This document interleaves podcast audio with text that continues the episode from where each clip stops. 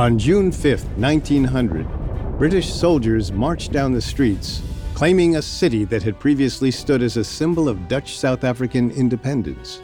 Field Marshal Frederick Roberts smiled at his coming victory as he surveyed his troops. The fledgling Transvaal Republic had been a thorn in Britain's side for decades, but this war to conquer them had lasted less than a year. And now, with the capital in the Crown's possession, the fighting was all but done. All Roberts had to do was apprehend the Republic's leader, Paul Kruger, the man who controlled the nation's legendary gold supply. But as soldiers combed the city, Kruger was nowhere to be found. Roberts wasn't surprised. He assumed the president must have fled by train. But that was of little concern. The real prize still awaited him. He still had hopes of riches and glory. Until a messenger ran up to him with a sour piece of news. The treasury had been gutted. 1.5 million pounds in gold was missing.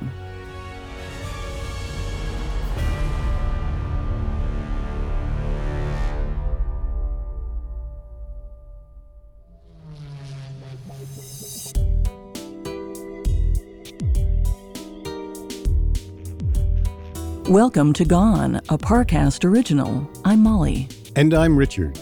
Every other Monday, we examine mysterious disappearances and the theories they spawned. From the Amber Room to Michael Rockefeller, Picasso paintings to the Etruscan language, the Roanoke colony to the lost Russian cosmonaut.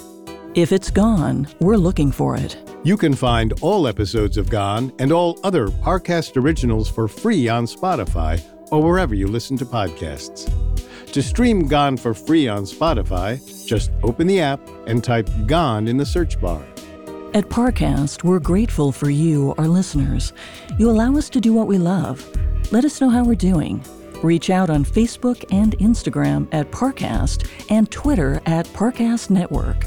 Today we're looking for Kruger's Millions, a fortune in gold coins supposedly stolen and hidden away by the last president of the Transvaal Republic, Paul Kruger. Since its disappearance in 1900, treasure hunters from all over the world have searched for the missing gold. Some have claimed to have found pieces of the treasure, but no one has located the rumored stockpile worth over $200 million today.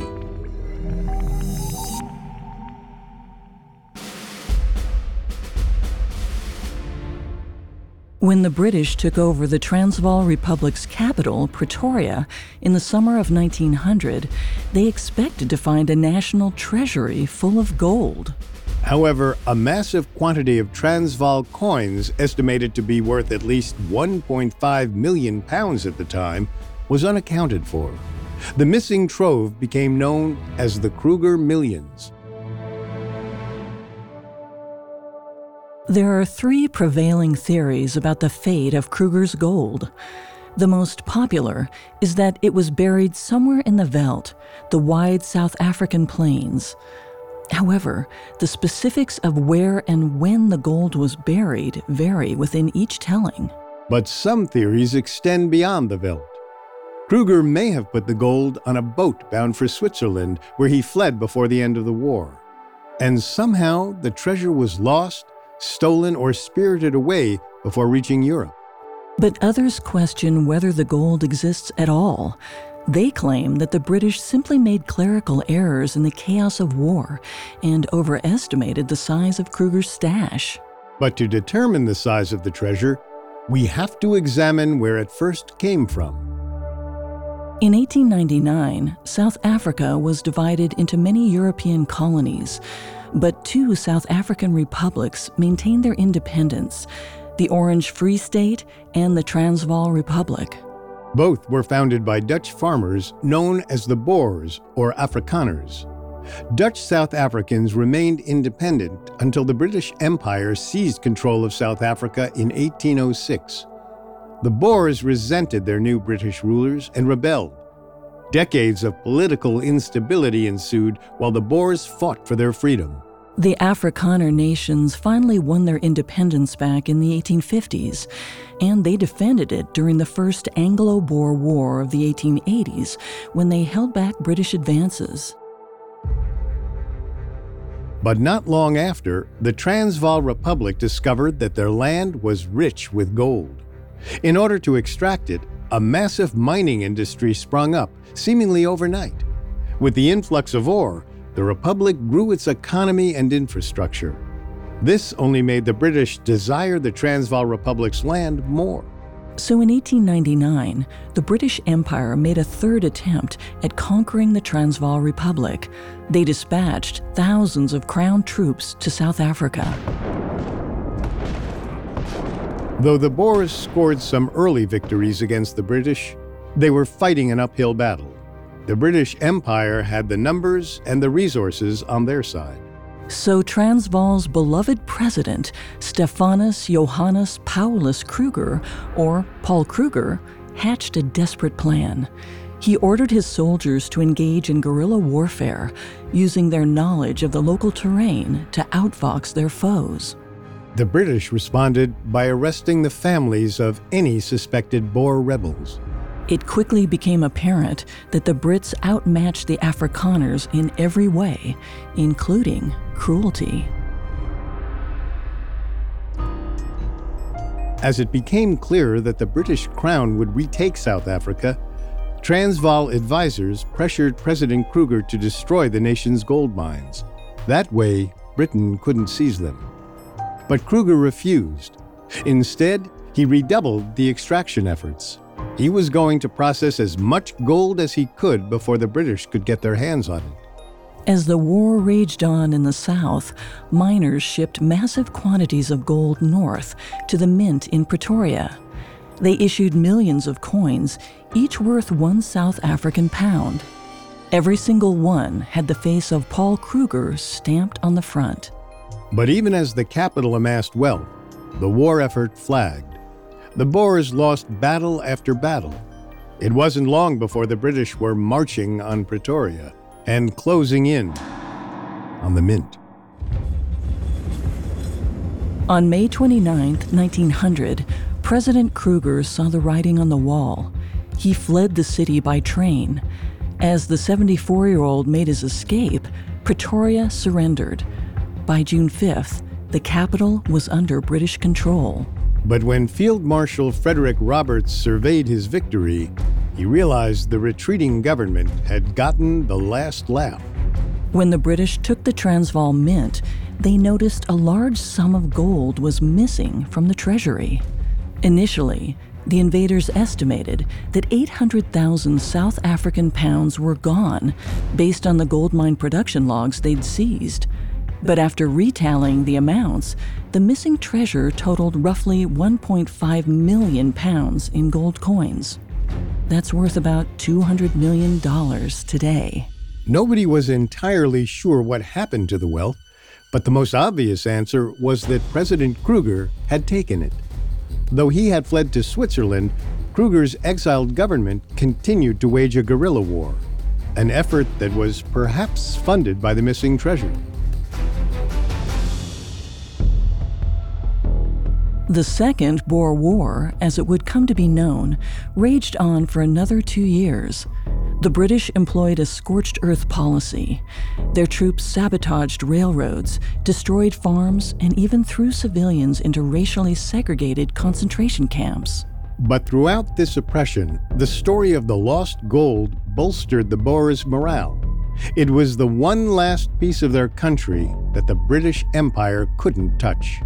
Unfortunately, the harsh battle tactics ultimately crushed the Boer resistance, and the British Empire fully annexed both the Free State of Orange and the Transvaal Republic in 1902. But in spite of their decisive victory, something still eluded the Empire's reach Kruger's gold. They simply couldn't locate it, in spite of their continued destruction of the countryside. Allegedly, Kruger had told the people of the Transvaal Republic that if the British won the war, he'd bury all the coins in the veldt, the wide open plains of South Africa. That way, his people had a shot at reclaiming their wealth. But hiding 1.5 million pounds in gold coins is no small task, which means Kruger probably had help. His guerrilla forces knew the landscape and may have stashed the treasure in the veldt.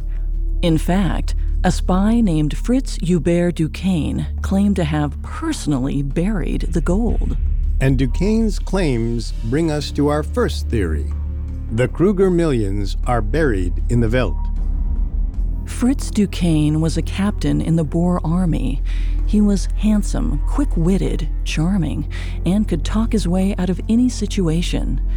He'd already escaped from British captivity once, and his guerrilla exploits had earned him the nickname the Black Panther of the Veldt. Perhaps that's why he was allegedly tasked with transporting the Kruger millions to safety. According to Duquesne and other eyewitnesses, the gold was removed from the Transvaal Mint while the British were marching on Pretoria. Boer soldiers loaded wagon loads of Kruger pound coins onto a train bound for Mozambique. The train set off, saving the treasure from Britain's clutches, until Duquesne got word that there might be British soldiers along the track ahead. The route was no longer safe. The train came to a stop, and the gold was unloaded and placed into wagons. Duquesne led the wagon train out into the plains, accompanied by a squadron of Boer soldiers and a few native porters. But due to the sensitivity of the mission, Duquesne didn't tell the porters what the wagons carried. But he couldn't keep the secret for long. The curious soldiers investigated their cargo and discovered a massive fortune right at their fingertips. Gold fever soon overtook the Boers soldiers' loyalty to their overrun country. They schemed to steal Kruger's millions for themselves. One night, the desperate soldiers snuck up on Duquesne's bedroll. One of the assailants drew a knife and stabbed Duquesne while he slept. But the blade didn't hit. It slid through what felt like empty cloth. The shocked attacker lifted the blankets, revealing nothing beneath. Duquesne had stuffed his bedroll. The real Duquesne stood ready in the darkness, rifle in hand. He fired on his would be assassins, killing them. The gunshots awoke the other soldiers and the native porters. Confused, they attacked each other. When the dust settled, only two of the soldiers, Duquesne and his personal porters, were still alive.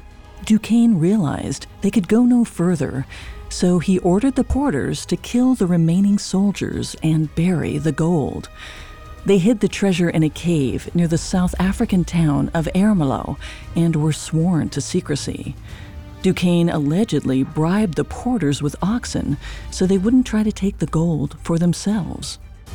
He determined that if Transvaal won the war, he could simply dig up the gold and return to Pretoria as a war hero. But if they lost, he'd come back and claim it for himself. The landmarks should have made it easy enough to find the city of Ermelo, the cave, and a nearby saltwater lake. In the meantime, Duquesne disguised himself as a British officer and vanished, leaving the treasure out in the plains, waiting to be found. Up next, Duquesne's plan to return for Kruger's gold hits a snag. And now, back to the story. Toward the end of the Second Boer War in 1900, South African President Paul Kruger hoarded the Transvaal Republic's gold, minting as many new coins as possible. He wanted to keep 1.5 million pounds in gold out of British hands, and allegedly dispatched a Boer man named Fritz Duquesne to bury the treasure in the South African veldt. When the Boers lost the war, Duquesne vowed to return and take the wealth for himself, but it wasn't meant to be. In 1901, he was captured by British forces. He was held in a series of prison camps until 1902, when he managed to pose as an American and escape. But his life remained colorful. Later, Duquesne moved to the United States and became President Roosevelt's shooting instructor. But in 1914, he immigrated to Germany to fight for the Axis powers in World War I. And by the time World War II rolled around, he was a fully fledged Nazi spy. But while Duquesne rubbed elbows with presidents and shaped the course of world events, he never made it back to South Africa. He died in 1956, leaving his porters as the only people who knew the true location of the gold.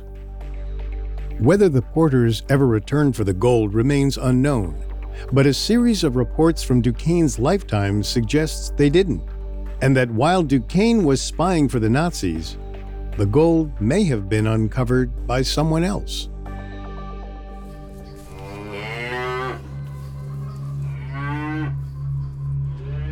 Or rather, several someone else's. The first were apparently a pair of Afrikaner brothers who ran a cattle farm near Ermelo, a South African city about 140 miles from Pretoria and right in the middle of the veldt. In 1921, the brothers were in dire financial straits, but that was about to change. Digging an irrigation ditch, they happened upon a box filled to the brim with Kruger pounds. The brothers immediately retired, saying they'd received an inheritance from Uncle Paul. Over the next few decades, a series of homesteaders in the veldt inexplicably amassed mysterious fortunes. Many struggled to put food on their table one day, but the next, they could suddenly afford herds of sheep and cattle. Nearly all of them lived near where Fritz Duquesne had reportedly hidden Kruger's millions, in the veldt, close to a saltwater lake outside of the town of Ermelo. Nobody at the time looked into this strange financial boom, but in retrospect, it rings suspicious. It's natural to assume the homesteaders had uncovered Kruger's gold, but their finds represented only a fraction of the missing 1.5 million pounds. These were small sums, enough to make the finders comfortable, but not enough to raise eyebrows at the time. It stood to reason that much of Kruger's gold remained hidden in the veldt. That was certainly the thinking of Afrikaner H.J. Lessing in 1947. Lessing's father had been a soldier in the Second Boer War. Before he died in battle, he'd gifted a Bible to his son. Hand stitched into the cover was a treasure map. For years, Lessing had been skeptical of the map and its directions to a hidden treasure. But now that he was getting older, he finally decided to investigate. He reeled in a friend, and they followed the map's instructions, driving to a region close to the border of Swaziland. As they drew near the indicated spot, they stopped the car and got out. They walked several paces, carrying a spade, a pick, and the map still sewn into the Bible. When they hit what appeared to be the spot, the pair began digging. Suddenly, Lessing's pick struck something metallic. After a shocked pause, he and his friend redoubled their efforts. A few frantic minutes of sweaty digging later, they hauled up a heavy box. When they dusted it off, their jaws fell open. It was an old ammunition box filled with decomposing banknotes and coins, all bearing the face of Paul Kruger. Lessing deposited his precious finds with a bank in Johannesburg. He told the newspaper of his newfound fortune, an amount he said could buy several motor cars. The press was thrilled. The Kruger millions had been found. However, there was a problem. Lessing's fortune was nowhere near the 1.5 million pounds. Maybe he'd found a separate, isolated cache that his father had secreted away. Or maybe the Kruger millions had been spread out over separate sites, including those found by the earlier homesteaders.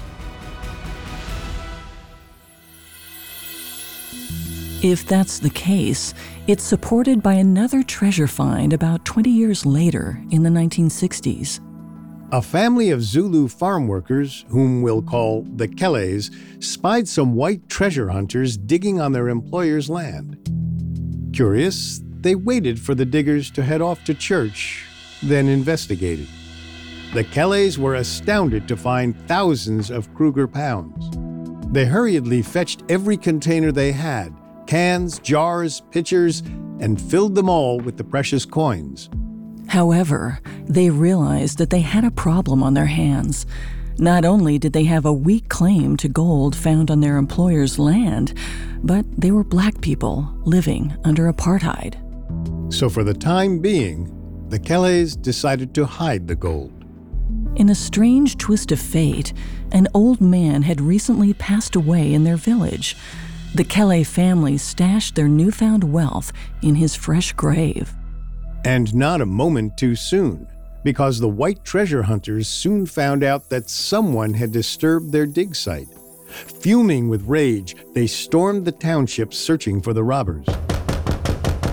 They kicked down doors and threatened everyone they saw. However, no one would tell them anything about the hidden gold. Incensed, the white men grabbed the Kelly's daughter. They took her outside and publicly whipped her in the middle of the town. But even in the face of brutality, no one would talk. The treasure hunters left, seething. Though the Kelly's attackers were never punished, they also never saw an ounce of gold. The treasure became the Kelly family's closely guarded secret. For decades, they didn't know what to do with the coins. But in the early 1990s, the political landscape changed in South Africa. Most importantly, the nation began repealing apartheid, the racist laws that made it too risky for the Kelly family to own the Kruger coins. Now that things were a little safer, they decided to open up about their secret. In 1999, one of the Kelly's descendants sought financial advice from a white Ermelo businessman named Athol Stark. Stark's ears perked up when the young man mentioned the family's wealth. He arranged a meeting with the entire Kelly family. When they assembled in the Kelly's living room, Stark was amazed to watch them pour dozens of coins from different containers, all bearing the face of Paul Kruger. But he made a mistake when he picked one up to examine it. Plagued by memories of the treasure hunter's violence, the Kellys lashed out. They kicked Stark out of their home. He was sure that he'd never hear from them again. But two weeks later, the Kellys called him back to reconsider their arrangement. Stark agreed to help them sell a few hundred coins, and they paid him a handful of coins in thanks. Stark now owned 42 genuine Kruger pounds, worth about $60 each. The payment left Stark with a taste for riches, and he began a hunt for the remaining gold. Stark pored over historical accounts of how Kruger's millions had gone missing. He cross referenced them with what the Kellys told him about their family's initial discovery. With a friend of their family, he journeyed into the saltwater lake to find more treasure. The friend, in turn, brought along a local mystic. Stark didn't mind, especially if it meant he'd have help in his search. Apparently, that was the right call, because they located another box filled to the brim with Kruger gold pieces. Stark and his companions brought the box back to his house. There they counted the coins on a tablecloth, and sure enough, there were thousands upon thousands of them. Stark's wife came into the room and eagerly took a picture of the gold. That agitated his companions. They hadn't made a deal with Mrs. Stark, and they didn't trust her. On top of that, they didn't know who she might share the pictures with. They swiftly bagged up all the gold and drove away. Stark was left with only the 42 coins the Kelly family had given him as commission for helping with the sale. The Starks were devastated. They'd come so close to untold riches, then had lost it for a seemingly minor slight. They tried to contact the pair of Zulus to renegotiate, to no avail. But if the legends of the Kruger millions were to be believed, the cash Stark had found was only the tip of the iceberg and he knew exactly where to look for more. Best of all, he, the two men he'd gone treasure hunting with, and the Kelly family were the only people who knew about it. So he was in no rush to return to the stash. Much like Fritz Duquesne, he could wait until a more convenient time. A few years passed. Stark kept his secret His friends never heard about his close brush with Kruger's treasure, but they knew that he was interested in historical relics. So it was unsurprising when, a few years later, a friend showed him a stone pillar they'd found with Kruger's face on it. In early 2001, Stark invited the South African Broadcasting Company for an exclusive interview about the rare find. Unfortunately, the media had ulterior motives. It's unclear how the reporter knew about the uncovered Kruger coins, but they surprised Stark by asking about them. Stark told them to shut the cameras off, but even that was too much of a tell. Everyone who watched the broadcast knew Stark had a secret the location of Kruger's millions. By June 2001, Ermelo was overrun by treasure hunters and media personalities, all enamored with the idea of a hundred year old buried treasure. But instead of seeing them as competitors, Stark decided to use the situation to his advantage. He hired security and set up a tent near the public property around the saltwater lake. He advertised a treasure hunting weekend.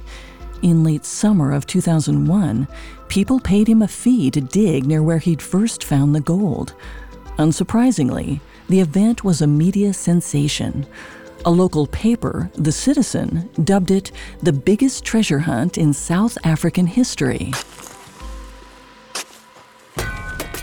In the first few hours, fortune seekers found a few Kruger pounds buried in the earth close to the lake. This whipped the remaining treasure hunters into a frenzy. They all eagerly kept digging, each hoping to strike it rich. But after two more days of searching, no more coins were found. The rest of the treasure seekers left Ermelo disappointed. Athol Stark sold his 42 Kruger pounds and left the mystery behind. But he couldn't shake the feeling that there were even more Kruger coins out there, somewhere.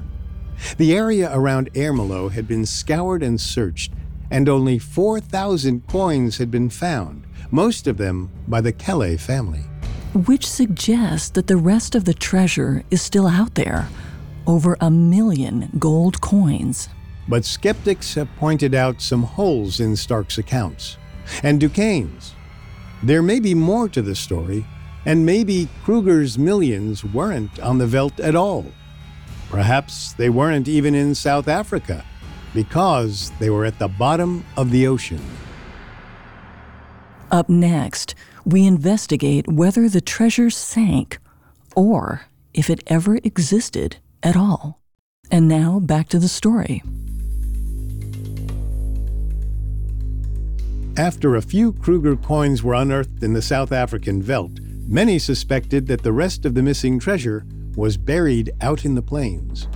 The Kellys, a family of Zulu laborers, supposedly found much of the treasure and revealed the story to a white businessman named Athol Stark in 1999. But there are some elements of the Kelly's story that don't add up. Stark found it strange that they'd objected to his wife taking a picture of the coins and hadn't even let them handle them. And then there was the stunt with the witch doctor.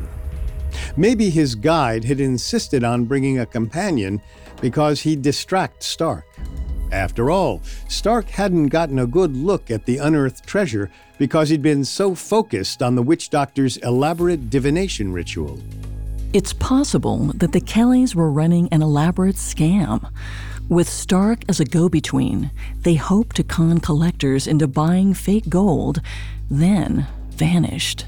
Stark allegedly earned a 42 Kruger pound commission for the sale, but he's never produced those coins or had them authenticated meaning maybe he was in on it. After all, he made plenty of money selling tickets to his treasure hunting weekend. He could have bought a couple of gold coins from collectors, pretended he'd found them on the veldt, and then duped countless naive treasure seekers. Murray Williams, with South Africa's independent online news network, suggested a less nefarious plot. Athol is an Ermelo town councilman and the head of the Tourism Bureau. He might have invented the story of discovering gold to attract treasure hunters to the town. He wasn't trying to rip anyone off. He just wanted to spark interest in a local legend.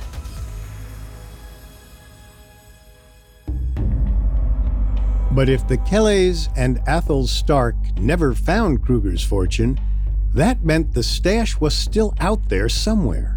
And it probably wasn't in the Veldt, or at least not in the region of the Veldt near Ermelo. Which means maybe the treasure isn't underground at all. And perhaps the man who buried the treasure, Fritz Duquesne, was lying. Duquesne had a strange life. After he realized that the Boer War was lost, he snuck out of South Africa and made his way to the United States. There, he was known for elaborate tales about his exploits. He became a minor celebrity, worked for the president, and made thousands of dollars on lecture tours. When World War I broke out, he joined the Germans in the fight against the British, who he still hated after the Boer Wars. Later, he became loyal to the Nazi Party and formed a spy ring during World War II, Along the way, he continued to spin yarns. Through his transition from South African war hero to Nazi spy, Duquesne remained in the spotlight. His biography makes for a captivating tale, but it may have been made up. Duquesne's military service in South Africa is well documented, but other parts of his biography have been disputed. For example, he took credit for sinking the HMS Hampshire in 1916. According to Duquesne, he was on the ship and sent a signal to a nearby German submarine, revealing the Hampshire's location. He managed to board a lifeboat and row a safe distance away right as the submarine fired on the ship, killing nearly everyone aboard.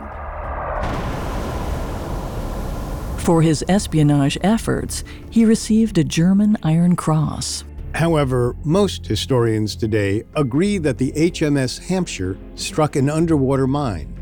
As for the Iron Cross, there's no record that Fritz Duquesne ever received the recognition. That doesn't prove he lied. The documentation could have been lost or destroyed. But after the war, he faked paralysis for two years to avoid extradition to Great Britain. So we're not inclined to take Duquesne at his word. His accounts should at least be taken with a grain of salt. And since Duquesne is the main source for the theory that the Kruger millions were buried in the Veldt, that means we have to look elsewhere. In 1919, the New York Times suggested that maybe the treasure made it to Mozambique, where the Boers loaded it onto a boat, the Dorothea. It may have held up to $3 million worth of Kruger's lost treasure. But the Dorothea sank off the eastern South African coast during the Second Boer War between 1899 and 1902. We don't know exactly when it sank or why, because there are no official records of the ship's travels.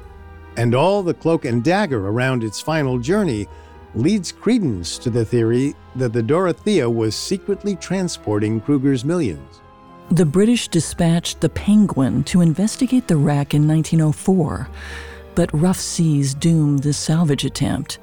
The Penguin sunk too, and the secrets of the Dorothea remained out of British reach. In spite of numerous follow up expeditions, no Kruger gold was ever retrieved off the coast of South Africa. Treasure seekers dredged ivory, silver, and copper ingots, but absolutely no gold. Which leads us to think the Dorothea probably wasn't carrying Kruger's treasure. The claim that the millions were lost at sea is compelling, but ultimately, there's no hard evidence to support it. Perhaps the Kruger gold isn't at the bottom of the ocean because it isn't anywhere at all. Our third theory is perhaps the least romantic that the Kruger millions simply don't exist. Some historians say that the Transvaal gold mines couldn't possibly have minted 1.5 million Kruger pounds. They say that Kruger's hoard could have only been 800,000 pounds at the most. But the war made things incredibly chaotic in Transvaal, and bookkeeping fell by the wayside. As the Boer government was uprooted, numbers were fudged and sums weren't double checked. But when the British came, they took the Federal Ledger as fact. The legend of the millions started as a clerical error, which became an urban legend and then a myth. People kept retelling it because it was a good story. The defeated Boers wanted to believe they'd bested the Brits in the end.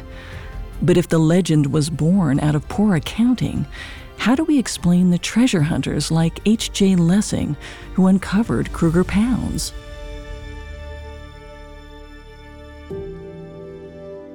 Well, some aspects of Lessing's tale are hard to take at face value. Take the map stitched into his Bible. There wasn't any proof that it existed, and even if it did, we don't actually know where it really led them. For all we know, Lessing picked a random place out in the wild to make his claim and already had the coins in his possession. If the story has any truth to it, the money that H.J. Lessing's father buried was probably a small amount that he'd saved up for his family. Since every gold coin in Transvaal had Kruger's face on them, there's no way to distinguish between Kruger's millions and any other stash of money. And personal caches could explain a lot of the other gold finds as well. Maybe when the Transvaal Republic fell, the South African plains seemed safer than banks. Or perhaps people couldn't carry their money when they fled their homes, so they left it behind. Alternatively, Kruger might have smuggled some money out of the Transvaal Republic, then had it distributed among his generals so no single person could ever find it all. As the Boer army retreated from Pretoria, they further divided the gold amongst ordinary soldiers. Then, over the years, these smaller sums were lost or spent. The problem is, there's no hard evidence to prove that the Kruger's millions were passed around. There's no hard evidence to prove any of our theories. In our research, we encountered many stories and contradicting facts, as well as urban legends. People debate the value of Kruger's fortune, ranging from 800,000 pounds to over 3 million pounds. Even the timeline of Kruger's flight to Europe is disputed. In all of these stories, chaos reigns supreme. When their homes are about to be seized, people scramble for their survival. Ordinary record keeping goes out the window. Tracking gold coins just isn't a priority. Which means the truth is probably messy. If a trove was buried, it's probably not a single large stash. In all likelihood, the fabled mother lode doesn't exist. And maybe that doesn't actually matter. Kruger's millions represent something bigger than a buried treasure. They're a symbol of an unconquered nation, a last rebellion that ensured the British couldn't seize all of the Boers' wealth. And so long as the coins stay hidden, and so long as there's a chance that they might exist somewhere on the veldt, the people of South Africa can be assured that their history remains their own.